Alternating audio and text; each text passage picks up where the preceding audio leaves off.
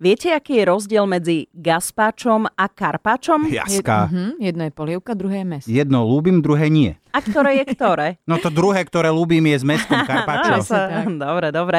Karpačo je predjedlo nakrájané na tenké plátky, podávané v surovom stave a ochutené omáčkou. A to znamená čo? Mňam. Chemický proces. Chemendex. Hodina chémie, ktorá vás bude baviť.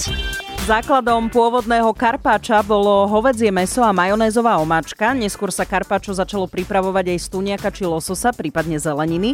Takže meso a ryby môžeme pripravovať aj inak než použitím tepla. No a ako to teda je, nám vysvetlí chemička a komunikátorka vedy Martina Rybar-Hestaricová, ktorá pôsobí vo Švajčiarsku. Tento spôsob prípravy jedla je založený na zmenách v štruktúre proteínov, teda v štruktúre bielkovín. Meso samotné je tvorené proteínami alebo bielkovinami.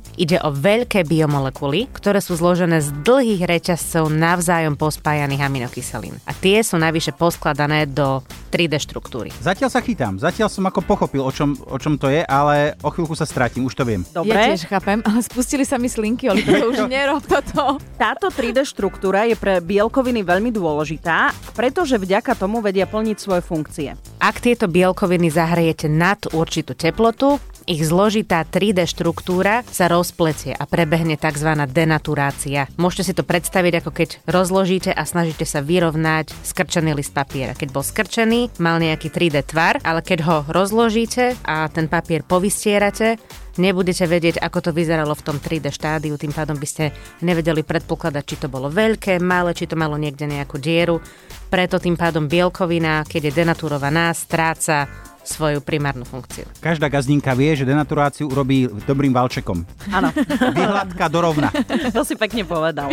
No a podobný proces prebieha aj v kyslom prostredí po pridaní napríklad citróna. Podobne ako pri varení bielkoviny v mese sa tieto v kyslom prostredí denaturujú. Podobný efekt sa dá docieliť aj inými zmenami podmienok, napríklad vysokým tlakom, čo je zaujímavé, tento proces sa používa pri priemyselnej príprave karpáča, alebo pridaním veľkého množstva soli. No ale tento výsledok by už nebol až tak veľmi chutný.